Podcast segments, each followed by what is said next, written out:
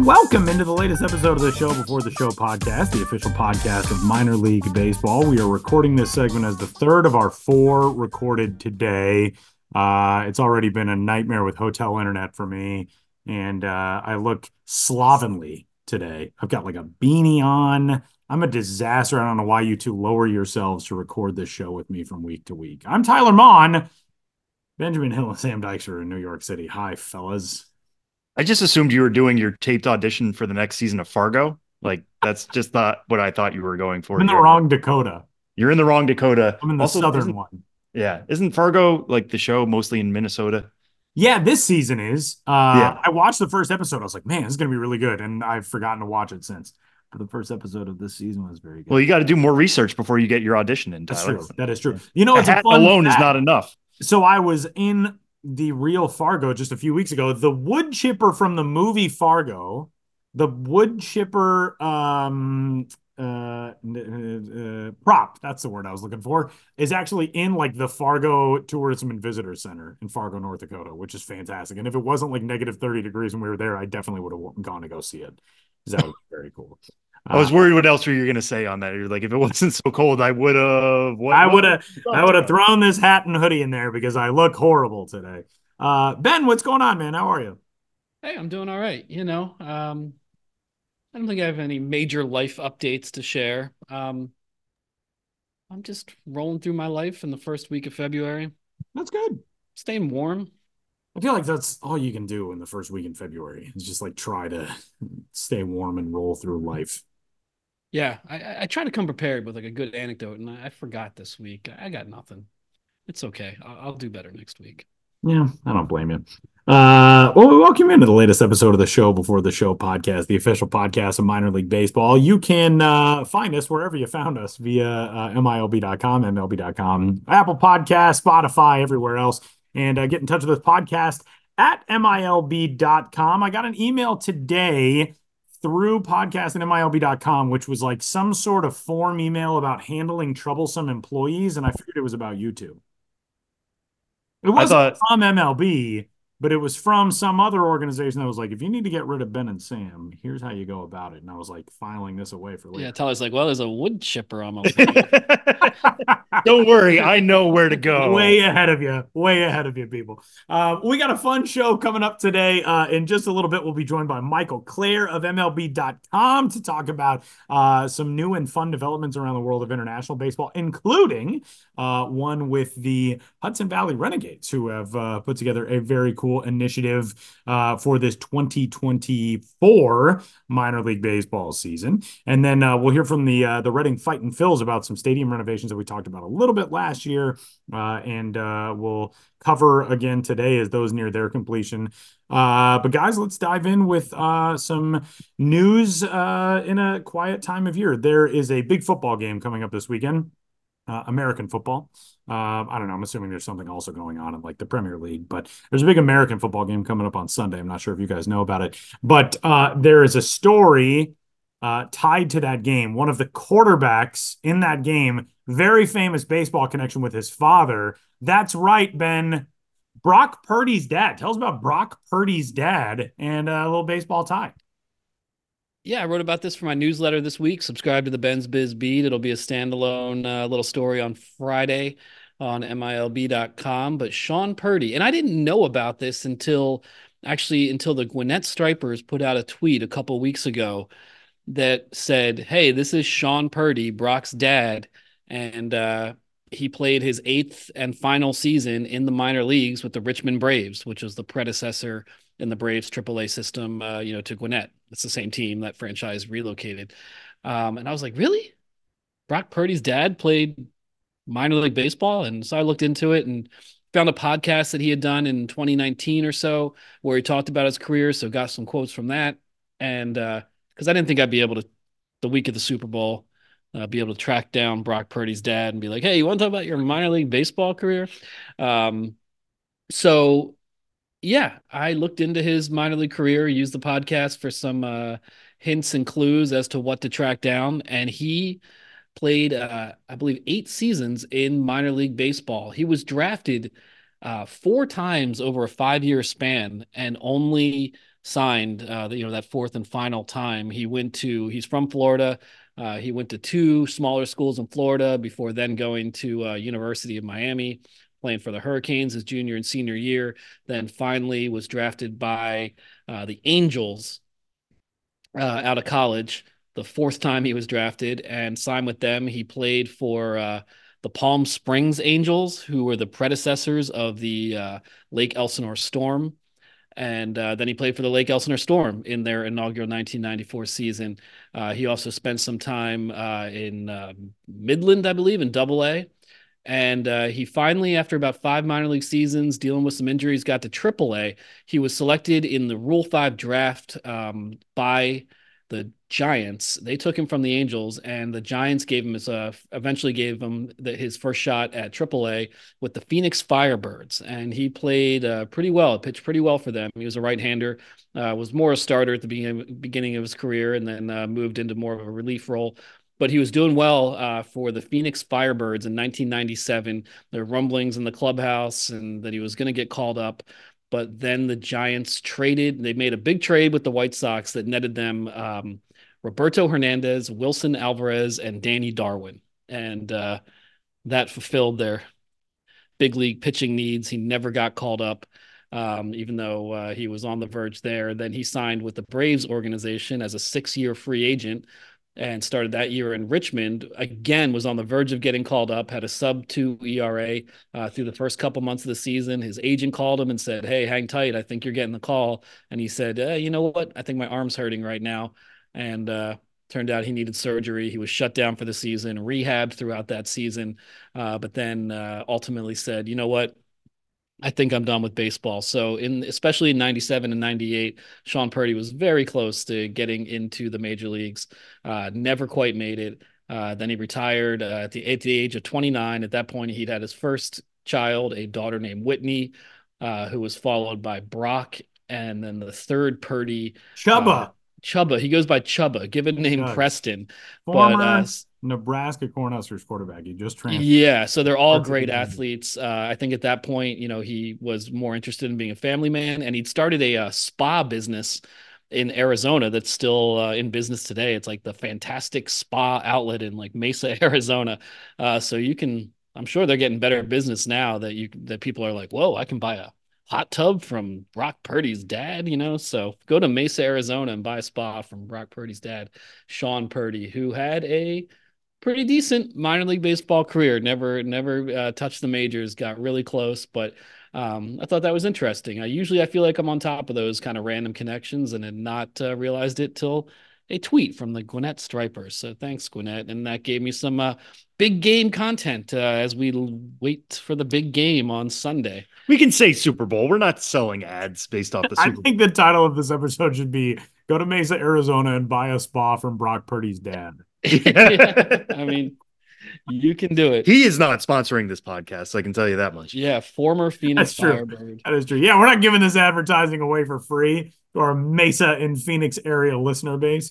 Um, well, that is a very cool story. It's up on the site right now. Uh, and uh, Ben, let's pivot. We got a uh, a new alternate identity from Bowling Green, a squad that has always done a good job with rolling out alternate identities. Uh, previously, the Blind Cave Shrimp, correct? Isn't that a Bowling Green one of years of of your? Well, the Bowling Green Hot Rods, uh, that ballpark, I believe, opened in 2008, 2009. I think maybe it was built in 2008. The team started in 2009. Um, they had a name the team contest that ultimately uh, resulted in them being named the Hot Rods, which is a reference to uh, you know Corvette having a manufacturing facility there. Um, but one of the finalists in the name the team contest for Bowling Green was the Bowling Green Cave Shrimp, and I remember at that time, I was a young blogger, but even having like the Cave Shrimp as a team name was kind of like ha ha ha they will never do that and of course they didn't but little did we know that within five six seven years that the names that we were kind of laughing as sort of jokes that we knew the team wouldn't actually select actually did become oftentimes the names that would be selected. Um, so cave shrimp was ahead of the time and at least suggesting that possibility. But cave shrimp was a reference to a species of blind shrimp that live in uh, the caves uh, of the Bowling Green area. Mammoth Cave, the largest cave system in the world, is only about 20 miles from Bowling Green. Uh, there's other smaller caves in the area. When they built that ballpark, there's some strange configurations with like the visitors' clubhouses being in the outfield, and part of that is because of the. I'm no geologist, although my dad actually is, but I don't I don't follow in his, his, footsteps, but because of sinkholes and the the network of caves in that in that area, the ballpark itself was built in a way where they didn't want to dig too deep in certain areas because of sinkholes. Um, so caves um, are a big part of the Bowling Green area, and so their new alternate identity, riffing on all this, is not the Cave Shrimp, although I believe they have been the Cave Shrimp on a what could have been night type promotion. Now they're the Cave Men so you can indulge in all the stereotypes of our, you know, prehistoric Neanderthal brethren, um, you know, with uh, the the name and logo and that sort of thing, while simultaneously, you know, referencing the fact that uh, Bowling Green is home to a lot of caves. So they've got the cave men now. Um, pretty good alternate identity. My favorite that that team ever did, of course, is the sinkholes, which commemorated the time that a sinkhole opened up underneath the Corvette Museum and and swallowed like a bunch of Corvettes. And now I was told if you go to that museum now, and I wish I'd done this when I visited last year, I just must not have had the time. Good job, dude. But I believe you, they put like plexiglass or some super strong seal over that hole, but you can look down into where the sinkhole opened up. I believe. Did they leave the Corvettes there? I believe there's some that were never rescued, and wow. you can look down into their abyssal void of a new home. The cavettes. Well, yeah. now I know our summer road trip this year. yeah. So uh, there's they they've always done a good job. They have there in Bowling Green with that kind of stuff. But now we got the cavemen. They just introduced that today as we were speaking. Uh, Thursday, February 8th. And if you're listening to this on February 9th, you'll say, hey, they did that yesterday. All right, you guys. Uh, well, Ben, tee up. Uh, we're going to hear from Mike. We're going to hear from uh, Reading. Uh, give us a lowdown. What's coming up? Yeah, we got a lot of stuff. I, I want to get to one more uh, alternate identity um, because when I went to Binghamton last year, you know, I did a, uh, I called in with you guys for a segment on the show in which I was standing in a uh, public park in Binghamton, New York, right by a gazebo that was dedicated to Rod Serling of the Twilight Zone because he is a he grew up in Binghamton and uh, the carousel in that park was used in a famous episode of the Twilight Zone as was that gazebo in the public park. And I know in the past Binghamton back when they were the Mets they did some Rod Serling themed promos. They haven't in recent years in the Rumble Ponies era but they have a new identity as well, inspired by the Twilight Zone. They are the creatures, and it is inspired by the episode of Terror at 20,000 Feet, which was, uh, I believe William Shatner actually starred in that episode. Yes, I think it was did. a more later era Twilight Zone. Um, also very well spoofed in a Treehouse of Horror Simpsons episode. Yes, I think like so many things in our culture, my first reference point was via The Simpsons. Uh, uh, like so many of us, Tyler. What where would we be with our knowledge of America and American exactly. pop culture and American history without The Simpsons? But uh, I think that's a good one to note as well. The Binghamton creatures, and you know, I could just keep going and keep going, but we already have a jam-packed show, as you mentioned. We have two guests. Who are we getting to first, Mister uh, Mike Mike Clair? Michael Clair. Yeah, let's do Michael Clair, uh, who is a roommate of Ben and me. Uh, sits very close by. Is the guy to go to for international baseball coverage. He wrote about how the Bhutanese baseball community is being honored at Hudson Valley this summer. So here's us talking to Mike Clair.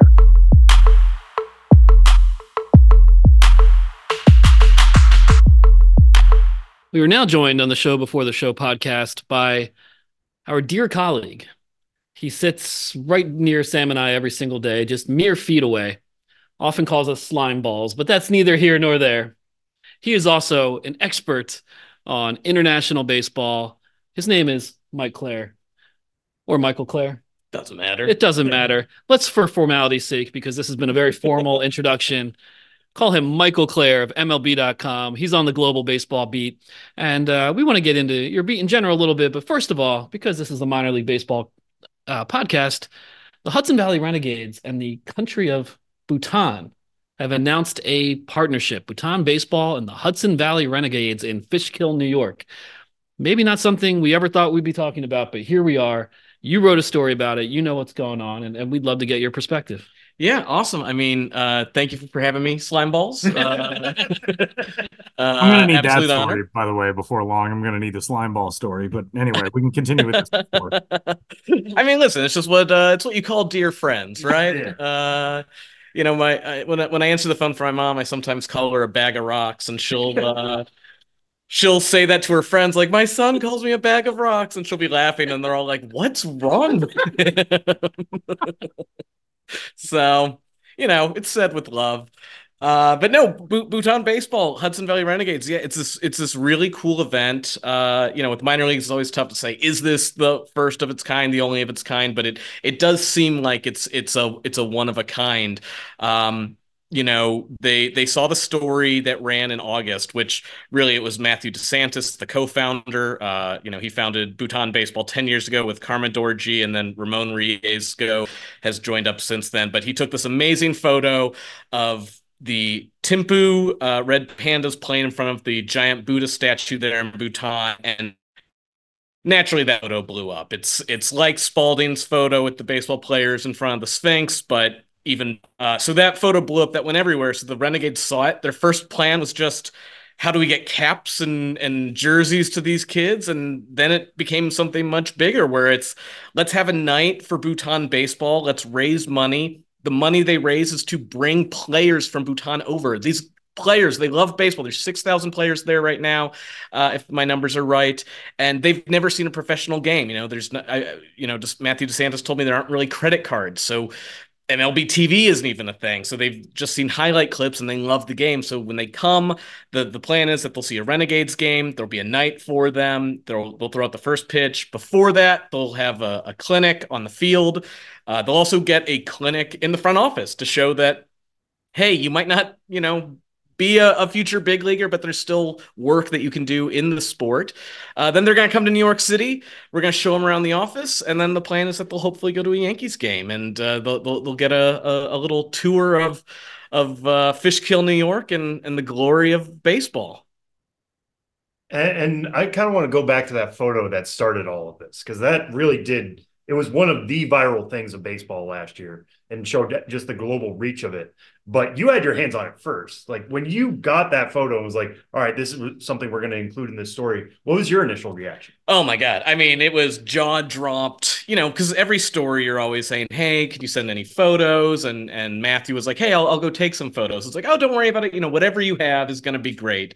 Uh, and what you know, most of the stuff they have on their you know Twitter and Facebook and everything is great, but it's you know kids playing uh, in these little fields, the mountains behind. So when I opened up a file and as we now see from the new article, that there is a collection of these photos, you have fog rolling in off of these lush mountains in the background. This and you're go pronouncing it right. G H O. It's it's these robe like um things that that is traditional Bhutanese garb. So they're playing in those for the photo, and he he you know the one we used is as the ball is flying in the air, but there's now a collection of them, and it is just. Man, I've seen baseball in a lot of places, and I've seen AI now try and put baseball a lot of places, and it doesn't compare to what they actually captured. I was just gonna say that really is true. It's a it's a very good um, way to describe it because you don't think of the juxtaposition of things like a baseball, B the traditional clothing that they're wearing, and C that massive Buddha statue uh, in the backdrop. What were some of the reactions that you got from? I mean, people. I saw people, you know, across the baseball spectrum sharing that photo, and then in turn sharing the story because you know it's one thing we're used to seeing baseball in in uh, countries in Asia that are more traditional baseball countries. So if you see something and oh, there's Mount Fuji, or these kids are playing in Seoul, or something's going on in Taipei, that thing you're kind of accustomed to, but seeing it in a country that a lot of people have probably never heard of in the first place in Bhutan, uh, what were some of the, you know, the bigger reactions that you got or some of the people that you remember reacting to it? I mean, I've heard from some of the people here that major leaguers sent DMs saying, hey let's go there. What do they need? What do we got to do? I'm not going to say the names. I don't want to you know out any of them. Um, but that's always incredible. Uh, you know just everybody saying this is the photo of the year this is the greatest baseball photo ever taken and to you know i, I you know this is the boot this is you know bhutan baseball this is matthew's photo but to have gotten to play a small part in something that I do think 50, 100 years from now, the next type of person who writes stories like this is going to stumble on this photo and be like what did what did i just find? This is the coolest thing. So uh yeah it was it was it was an amazing reaction and you know totally warranted. As as a writer it's also fun to know that no matter what you do or ever write uh a better photo is will be remembered over anything else. Yeah, what we do doesn't matter. No, I could have written one sentence that said "baseballs in Bhutan." And look at this picture, well. just an arrow yeah. pointing up to the photo. exactly, I didn't have to do anything with the story. Mike, one of the really cool things is Bhutan is not a big country. It's uh, not even a million people. Um, and you said you know six thousand kids are playing right now. It's a pretty substantial portion of the population. It reminds me somewhat of you know the way Iceland has uh, has made such a huge stride on the world stage uh, in soccer, not being a big population, but making big noise uh, at the World Cup and such. Obviously, we're a ways off from Bhutan doing something like that. But for a sports community in a country that is not known for said sport, to then get the epicenter of that game infatuated with their variety of baseball. What's the reaction that you've heard? I would imagine people in Bhutan, kids playing you know administrators families i would think if i was one of those uh, participants in that community i would be stunned by the reaction uh, from uh, the american side and especially from mlb yeah i mean everything i've heard is that this is so overwhelming uh, in a good way but you know they're like we did this for 10 years on our own just plugging away using our free time building this out and uh, yeah so it was it was just the fact that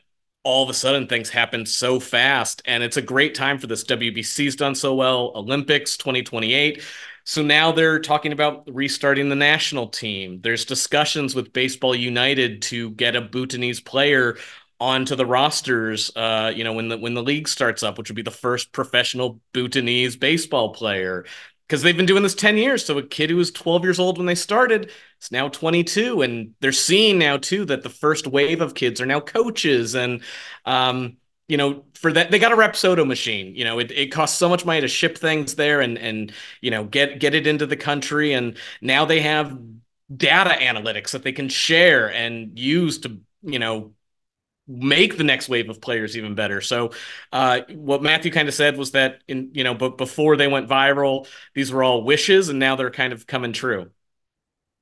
Yeah, and this taps into something that is basically your beat now is just world baseball. I mean, nobody I know, nobody I follow, nobody I know personally uh, covers it like you do, literally around the globe. You know, you've covered games in the Czech Republic, you've covered games in Germany with Tyler you know, World Baseball Classic qualifiers, European Baseball Championship. How has your view of the game changed in the way you've covered games, you know, teams in Asia, teams in Europe, teams in South America? Yeah, I mean, uh, it's it's really eye opening, and you know, Tyler knows this. If the, if there's anyone who knows the international beat really well, it's Tyler. Um, one of the things is you're constantly learning. You know, there's but w- what I've found is that the baseball community is this amazing community, and you can be united through the love of baseball. Uh, I, you know, I'm sure it's the same with soccer and American football, and but I just happen to be obsessed with baseball, and so it's baseball. Um, but you know, I've I've met uh, you know people all over the world who love this sport and who are making supreme sacrifices. You know, here in the states, we take it for granted that it's on ESPN and that you know we can have an office here with hundreds of employees and you know you go to other places and it's volunteer based or even you know it's not much money and you're working a day job and you, every vacation you're doing is to play baseball and do baseball things and your wife and kids you know are part of that but that's just that's just your life. And so as someone who loves baseball to meet people who love the game but are willing to sacrifice so much to love the game. Uh, it's always really rewarding. And the other thing I'd say is that the, t- the level of talent around the world is a lot higher than I think we assume. Um, you know, we we get it into our heads that uh, uh, you know America, Japan, Latin America, Korea, like those are the the you know maybe the main hubs of baseball. But no, there is professional level play in countries where there isn't professional baseball because they're working that hard and they're bringing coaching and they're bringing um, and and that's other thing too about the baseball community. The players and coaches that have played, they love to teach it to other people. They love to bring it around the world, and it's uh, you know it's it's one of those things that unites us and and gives me just a honestly a, a rosy view of the planet. Well, tied in with that, Mike, um, you recently uh, launched a newsletter. Yes, and it covers the world. yes. Yes. Literally the largest beat that could possibly exist. Yeah. Well, fortunately, I'm not doing it all on my own. The you know we we have this new newsletter. Uh, it's called International Beat. Uh, it comes out once a month. Um, but you know we are expanding international coverage here because it's a big deal and we saw through the success of the WBC and and things like that that there are international baseball fans. The way a soccer fan follows England or the US women's team there are people that want to follow international baseball. So there's about 10 or so writers here that are also specifically uh, you know, adding international coverage. We I just finished editing a story on Chinese Taipei's cheerleaders that I think is going to be really good. We have a Czech Republic story running next week. Uh, you know, we've we've got a story on the first Netherlands and EU developed player. After that, we've got stories on Japan. So uh, it's it's really incredible, and and I'm so thrilled that we have a bunch of writers working on this. And uh, yeah, there's there's great stories. Every rock you turn over leads to four more stories, and uh, so it's it's really gratifying to be able to do the work and and hopefully share it with you know people who who feel the same. As soon yeah. as Mike posted that he was launching it, by the way, I didn't. I I stepped away from the writing side of this gig after the World Baseball Classic qualifiers when Mike and I first met uh, in Regensburg in 2020 two. But as soon as he launched it, I DM'd him on Instagram and I was like, so how do I get back? I will immediately jump back in if I can join just this beat. If we can nerd out on this together, I'll immediately jump back in on that. It's the dream. It's a dream right there. Yeah.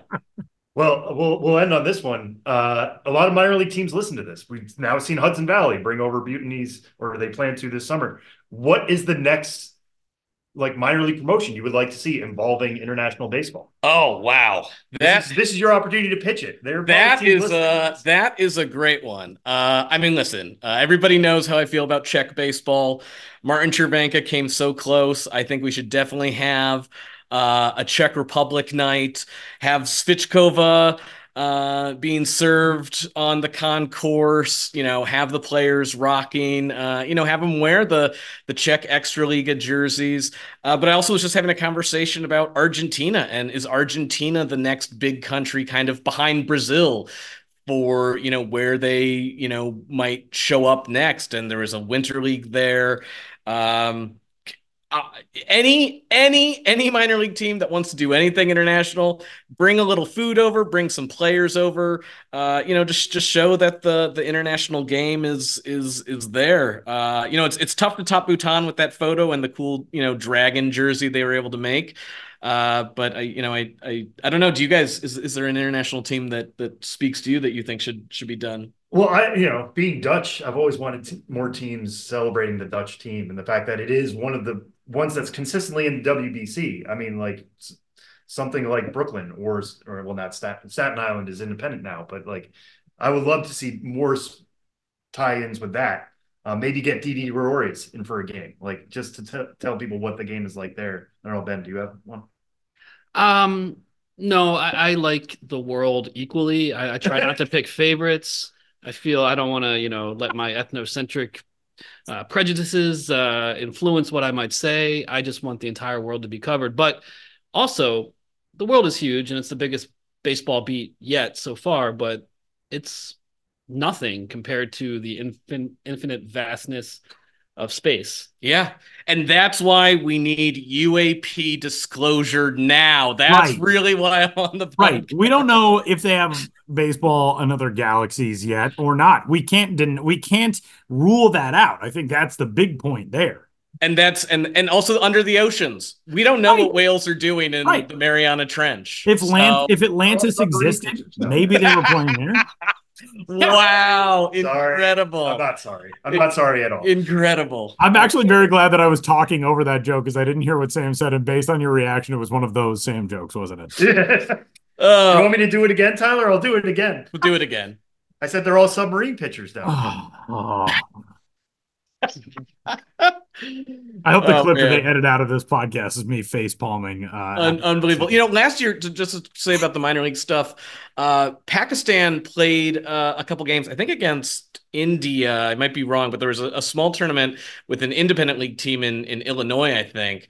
Um, so, you know, there, there, there are things happening, there's things percolating. And uh, yeah, uh, I, I I made a great friendship with a with a barista one day while wearing my Pakistan hat. He's from Pakistan. We talked for a while. We talked baseball. Was great. That's that's the goal of all this. That More is one of my- one of my favorite things in the world is when, and we've talked about this with minor league hats too, but when you just strike up a conversation with somebody because, oh, I recognize that place or that flag or that logo or that whatever. Um, that's that's one of the the coolest things to me about baseball. And um, Mike, for uh, for those of us who are eagerly awaiting uh, the next edition of the uh, the international uh, beat newsletter, when when can people look for it? How can people sign up for it? And most importantly when is somebody going to give you and I the funding for our international buddy comedy TV show where we just travel around and we do all of these things?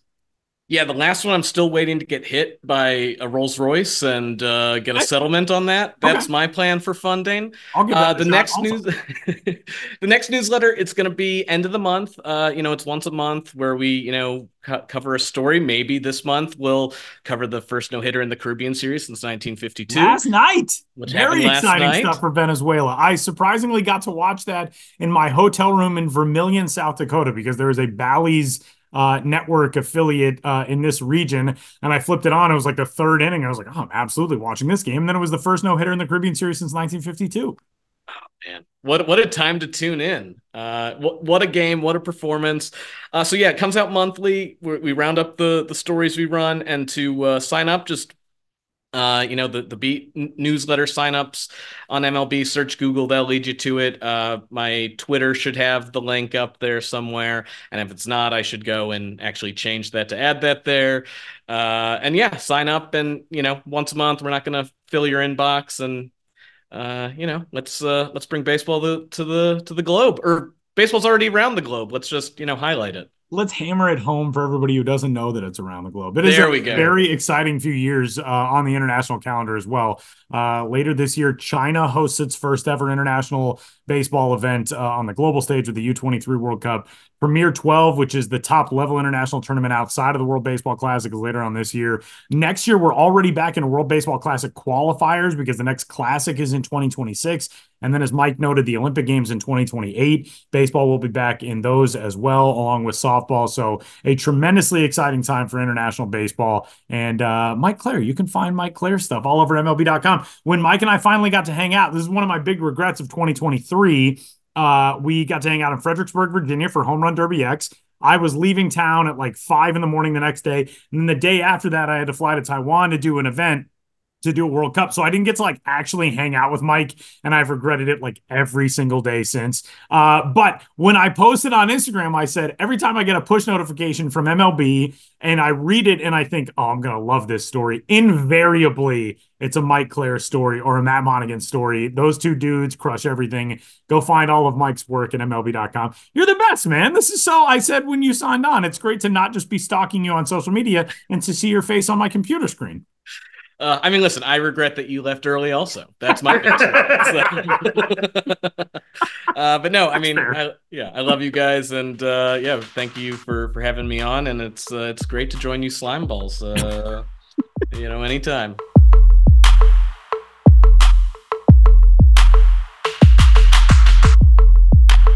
Well, just about a year ago here on the Show Before the Show podcast, we did a theme episode about ballpark renovations and featured five teams uh, that were undergoing renovations at their ballpark. One of them was the Reading Fightin' Phils, who, as we speak now, are in the final stages of a massive ballpark renovation, uh, some major fan facing elements. Uh, it's one of the oldest ballparks in the minor leagues, over 70 years old, and it's entering a new era with these renovations and it costs something like $45 million. So, one of the uh, biggest expenditures as well. So, a lot going on. And as we are getting closer and closer to opening day, we wanted to check in and uh, get an update on what it, what's going on and uh, what we can look forward to. So, to that end, we have Jake Starr, the media relations manager and broadcaster for the Reading Fighting Phils. Jake, thanks for being here. Yeah, appreciate you guys having me on. Uh, always a pleasure to talk and happy to chat about the renovations and a lot of exciting things coming here to Reading this season. Yeah, well, to start, and, and we again we did cover um, the renovation somewhat a year ago, but if you can just go first before we get into the specifics, you know, the larger impetus for um, undergoing this big set of renovations at the ballpark. Yeah, for sure. I obviously the biggest core of the whole thing is the new rules put in by Major League Baseball a couple years back in terms of spaces and what's required for player development and what the players need throughout their minor leagues. Uh, so, you know, one of the main purposes of the building was to, you know, provide those spaces for our players, you know, starting this year and moving forward. Uh, the building is on the player development side is going to feature uh, brand new clubhouses, batting tunnels, weight rooms, eating areas, female locker rooms, mental health and recovery rooms, pretty much everything that you know you need to have, and then plus uh, a lot more, which is going to make it really nice. And we're excited because once everything's all finished up for this year, uh, it's going to make it one of the nicest, if not the nicest, uh, clubhouses and just player development facilities across minor league baseball. And that's something that we're really excited about. It's really at the core of the renovations. That was really the, you know, the big point of the whole core. And we're just, you know, really excited for our players, visiting players, and everyone involved in the player development side for the state of the art facilities they're going to get this year and moving forward. Yeah, and $45 million, um, the largest in the history of FirstEnergy Stadium, which opened in, I believe, was it 1951? Yeah, uh, I want to say so. Uh, yeah, seventy-three-year-old ballpark. Obviously, it's had renovations through the years. This is the largest ever. Forty-five million dollars is one of the larger price tags, you know, of all the ballparks undergoing renovations right now. Uh, most of them for the reasons that you just articulated. Uh, so, what was the the funding like? Um, just in a broad sense, you know, getting uh, the various pieces of the puzzle in place to, you know, make this kind of investment. Yeah, uh, came from kind of a variety of areas. Obviously, some state, uh, you know, local as well. And obviously, you know, the Phillies and ownership also, everyone kind of chipped in and played a big role with this. So, you know, just super thankful to everyone who's, you know, put something in and played a role in, in making this entire thing possible. Because, you know, 45 million is a lot, but in terms of, you know, the scale that we wanted this to be and the success that we, you know, envisioned for this, we knew was we were going to need, you know, a lot of assistance from a lot of places. So we're, you know, really fortunate and grateful that we were able to get that and we're able to put on such an impressive and large scale project that we you know have going on here. Yeah, and the focal point of this renovation, uh, certainly from the you know fan facing side of the equation, you have a massive new structure on the outfield concourse, the Redner's Event Center, which is, if I read it correctly, about fourteen thousand square feet all told. Um, so this will you know transform this ballpark, you know, again over seventy years old in quite a major way. Um, what can you tell us about the Redner Event Center? Yeah, absolutely. The event center is, you know, divvied up into a handful of different spaces. And the main big space is our main event area on the second floor of the event center. That space at, you know, at most can be configured for, you know, a lot of different events, weddings, banquets, bar mitzvahs, trade shows, expos, meetings, list goes on and on. And when it comes to just a typical banquet type wedding setup, it can fit as many as 550 people. Uh, can fit over a thousand people when you're going more of a meeting type presentation type look. So it's a very versatile room that can be used for a lot of different types of events on both game and non-game days. Of course, game days, uh, if someone wants to run out the entire upstairs 550 person space, they're absolutely more than welcome to, you know, over 6,000 square feet of space alone in that upstairs main area. If someone wants to have a wedding on a game day, they absolutely can, or a bar mitzvah, or a big grad party or retirement party on a game day, they can. Also, uh, with game days, another thing that they can do is it can be broken up into suite like pods. And those sweet like pods, you know, if you have maybe a group of 50 people or 80 people, you can purchase one of uh, multiple pods in that event space.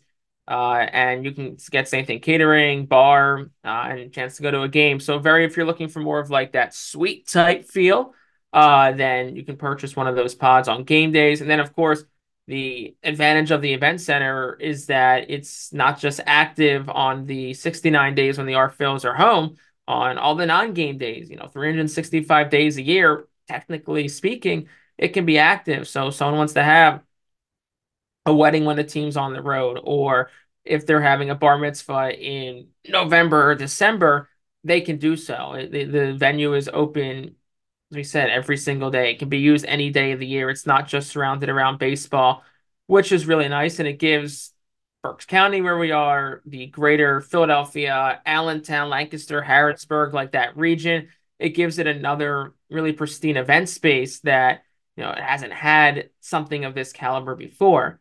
And outside of that main event space, we also have a couple of, you know, smaller auxiliary event spaces. The uh, both clubhouses in the off season can be converted to smaller areas. So if you're looking at grad party, retirement party, showers, uh, you know, smaller scale events, smaller scale meetings. Uh, you can use one of those smaller areas, and also the batting tunnel will be something that'll also be able to be converted for more medium sized events. If you're looking at something like 150 or 200 people, you can do something in the batting tunnel. So it, it's cool because, like I said, like that upstairs, you can use game days and then non game days. Uh, the possibilities are really endless for what you can do. And I and I think the really cool appeal of it is if you're a baseball fan, I, I think just the thought of, you know, maybe you're not getting married at a game, but the thought of having your wedding where, you know, if you don't if you if you don't care about the baseball aspect of it, it, it you know, you don't have to, right? Like you can just kind of turn your back, co- close the blinds, and it's still a pristine event space, regardless if it's at a baseball stadium or not. But if you are a big baseball fan, like I, I think just the draw of having this beautiful event space and having your wedding at a baseball stadium, even if it's in November, I, I think is really cool. Uh, and, and I and I think too, even for smaller scale parties, right? Like if you have a kid who's graduating high school or college, and you're gonna have his grad party in in say, you know, say it's a December graduate from college, and you're gonna have his grad party in what's typically the R-Phils clubhouse. I think that's a cool appeal to say, like, yeah, my grad party is where the next great Phillies I'll uh, I'll step through. So another there's a lot. Uh, I know I kind of rambled here a little bit, but uh, a lot of different spaces, a lot of different uses, and it's gonna it's really versatile. And there's gonna be a lot of great opportunities for fans, or even if you're not fans, just people looking for events alike to host in the event center. Yeah, and Jake, and whether it's one of these you know improvements that's happening this offseason or just in general there there are going to be people listening to this show who you know might want to put reading on their 2024 calendar as they make baseball road trips. What's the first thing, like I said, whether it's a new thing or something that's always been there that you recommend people check out first whenever they get to FirstEnergy Stadium? Yeah, I mean, there, there's a lot. Uh, obviously, I, I, think one of the appeals of the stadium and and w- even with the new event center and the new video board and everything involved is that it still has its very old timey feel. Uh, and even the event center is gonna be very modern, but like the brick on it, the layout still kind of is along those same lines. Uh, and, and obviously, uh, you know, if you're checking out Reading, if you want to check out the event center, that's something you're gonna have to, you know, book in advance. Obviously, it's not one of those things where it's you, you can't come up day of game and just you know purchase a ticket and, and go in there. So if you know if you're if you're mapping out a road trip and you want to maybe check it out and get with a group or something like that and get in the event center, you know, you definitely can. But even even event center aside, there's still a ton of stuff to to check out here in Reading when coming to a game throughout the year. Obviously, I mean, tons of different areas, tons of different kind of foods to try, buffets, and then of course the you know the typical appeals: the crazy hot dog vendor, the veggie race, uh, you know, the whole nine yards. Uh, the mascot band that's on most Saturdays during the year, fireworks shows. So you know, definitely a lot of things to check out. But in terms of like, you know, the non-event center appeals, obviously there's the new video board this year, which is going to be absolutely immaculate. But you know, a lot of the stuff's just the, you know, the typical uh, traditional stuff that we've done for a long time here that's kind of brought fans out to the ballpark. Like I said, the hot dog vendor, veggie race, you know, so on and so forth. That I, I think is really what makes this place special and exciting for fans that come out here, especially if you're, you know, road tripping and trying to map out where you're going to go. Wait, are the cheeseburgers still shaped like hot dogs? Uh, yes, that's there. Uh, and we of course have the uh, the churger. Uh, I don't know if that's something that's been talked about before, but it's like a chicken sandwich and a burger, like all together in one. Uh, so that's another uh, cool novelty. And then, of course, you know, the hot dogs. If you want to keep it simple, the Berks hot dogs are always popular, uh, always a special treat when people come here because they, you know, just taste a little bit better uh, than any other old hot dog. Uh, those Berks hot dogs. Jake, one of the things I love most uh, about that ballpark is it feels so uh, modernly classic, if that makes any sense. Um, to be in a position where you're doing, you know, renovations and you're trying to bring some new character into it, but you're also uh, trying to honor the history of it. What are those conversations like to make sure that you are, um, you know, keeping the identity the same of the park, but it's something where, uh, you know, you're you're still able to modernize.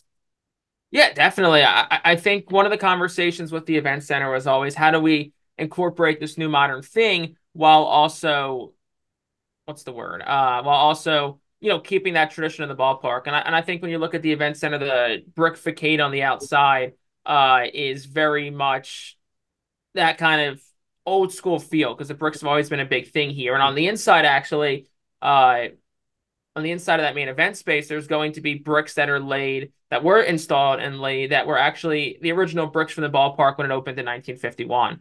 Uh, so that keeps that old timey feel. And even when you step into the event center, it's new, it's modern, but it still has that, you know, you don't feel like you're forgetting the past. And another cool thing is like the doors to enter the event center are actually going to have pictures of the four players that have had their numbers retired here uh, Schmidt, Sandberg, uh, forgetting the last off the top of my head, but Mike Schmidt, Ryne Sandberg are two of them. Uh, but yeah, the four Jim numbers Bunning, that we've retired. Jim Bunning and uh, Robin Roberts. Jim Bunning and Robin Roberts. Thank you. So yeah, so those four are going to be uh, on the doors walking into the event center. Of course, you know the video board. It's going to be brand new and modern, uh, along with the bullpens. Uh, but the nice thing about the stadium is, you know, when you look at it, yeah, there's the outfield, all these new additions, but all the classic group areas, picnic areas, like they're all the same. They're all still here. Uh, the seating, all those traditional things are still here. So we, we've done a really good job as an organization of improving, getting better, modernizing, but still keeping that like old time touch there that, you know, if you're looking for that nostalgia feel, you're still going to get that when you come here. Yeah, and it's a beloved ballpark. You know, I've made no secret through the years that it's one of my favorites. Part of that's some Pennsylvania bias, having grown up, you know, about an hour away from the ballpark. Um, so people are protective and rightfully so of historic ballparks and not wanting them to see them change too much. I mean, what has the uh, feedback from the fans been like so far? Is there some a little wariness or skepticism that you know the character of the ballpark will be changed, or you know how how do you kind of navigate that tightrope?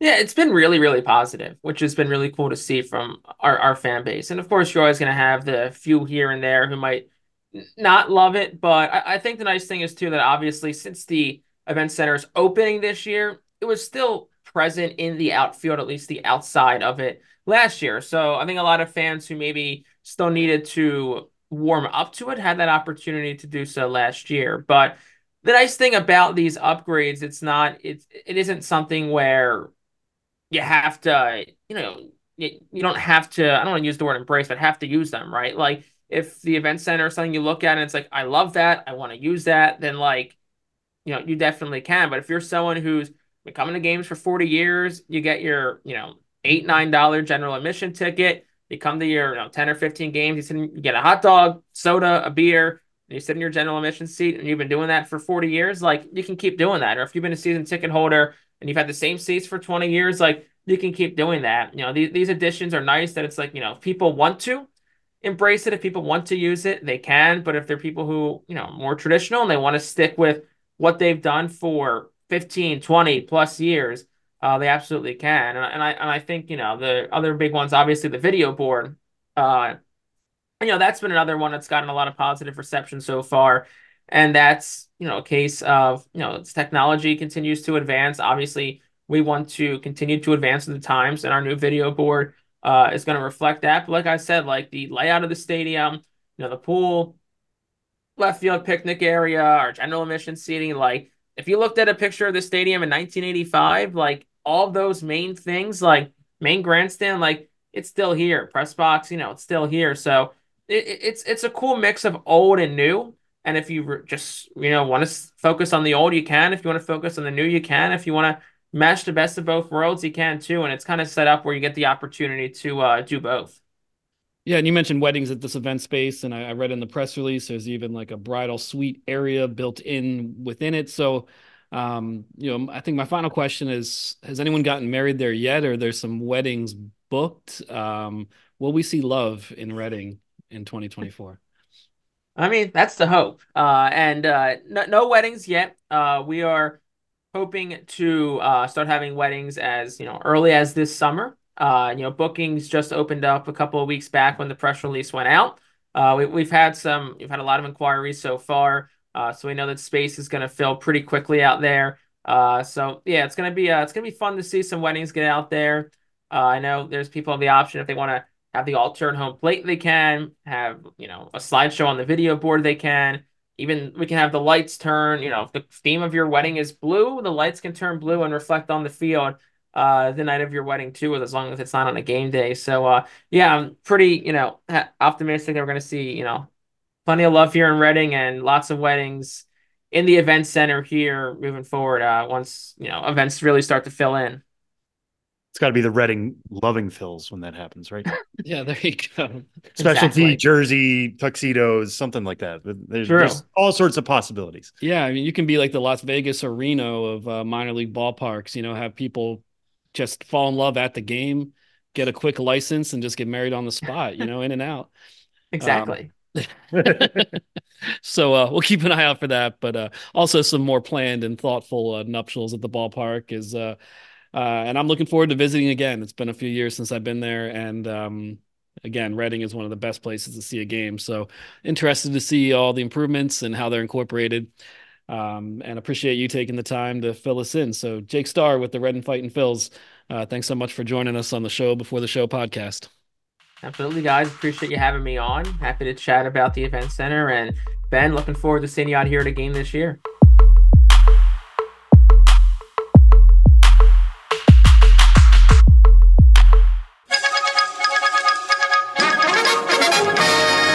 Interrupt this podcast to bring you another thrilling edition of Ghosts of the Minors. Now, here's your correspondent and host, Joshua Jackson.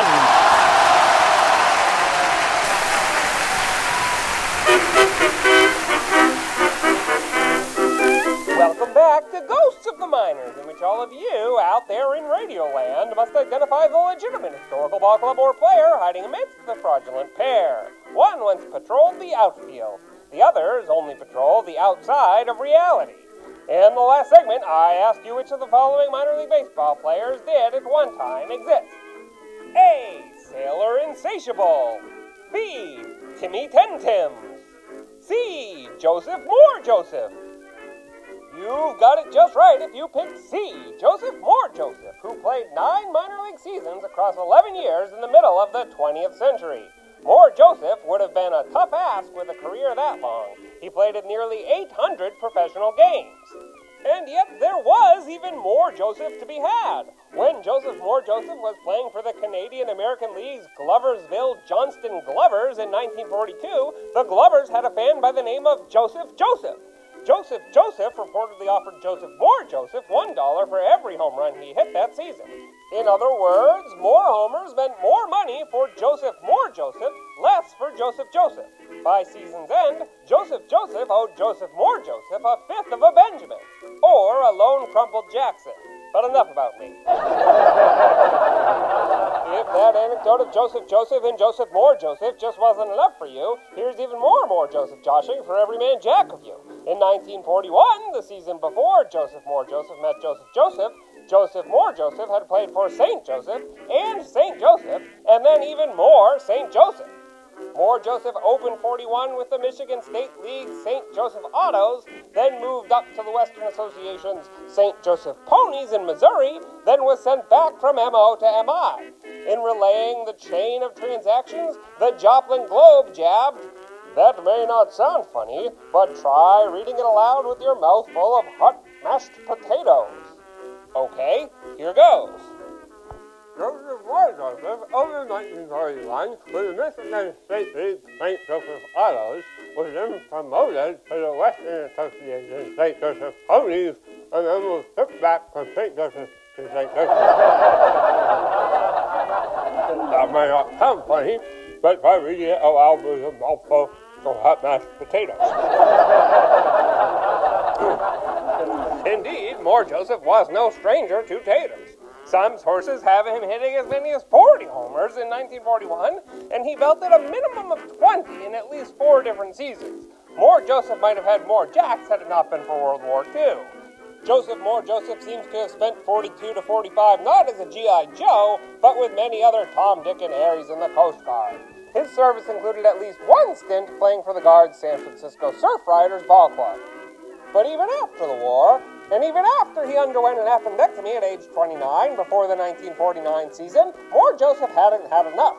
In 1950, he appeared in 13 games for the Western International League's Victoria Athletics before finally appearing satisfied. And that's how Joseph Moore Joseph gave it his all.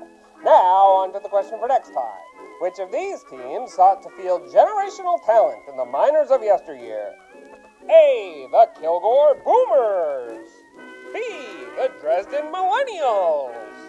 C. The Fort Riley Xers. Want to know the answer? Act your age. Or tune to the next Ghosts of the Minors. But for now, you'll have to excuse me. My producer Ben Hill is preparing for a limbo contest, and I'm going to bend over backwards to help him.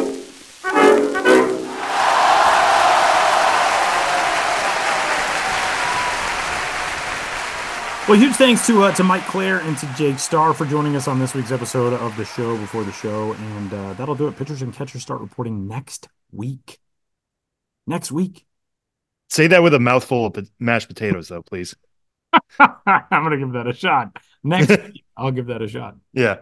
Um, Tremendous job by jo- Josh Jackson this week on, always. on Ghost of the Minors. Just Real bang up uh, one of my favorites by far. Also, uh, his wife Ella, one of our favorite people, she's been under the weather this week. Feel better, Ella. We love you. Uh, have Addie and Olive, your new puppy and kitten, uh, just smother you with love, and uh, that'll help you feel better.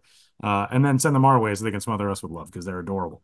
Um, Stay so husband because he has a mouthful of mashed potatoes. yeah, exactly. keep him away. He's like at least until he's done with the mashed potatoes. Uh, all right. Well, for Benjamin Hill, Sam Dykes, for Josh Jackson, and everyone else at MILB.com and MLB Pipeline, my name is Tyler Maun. We'll catch you next week.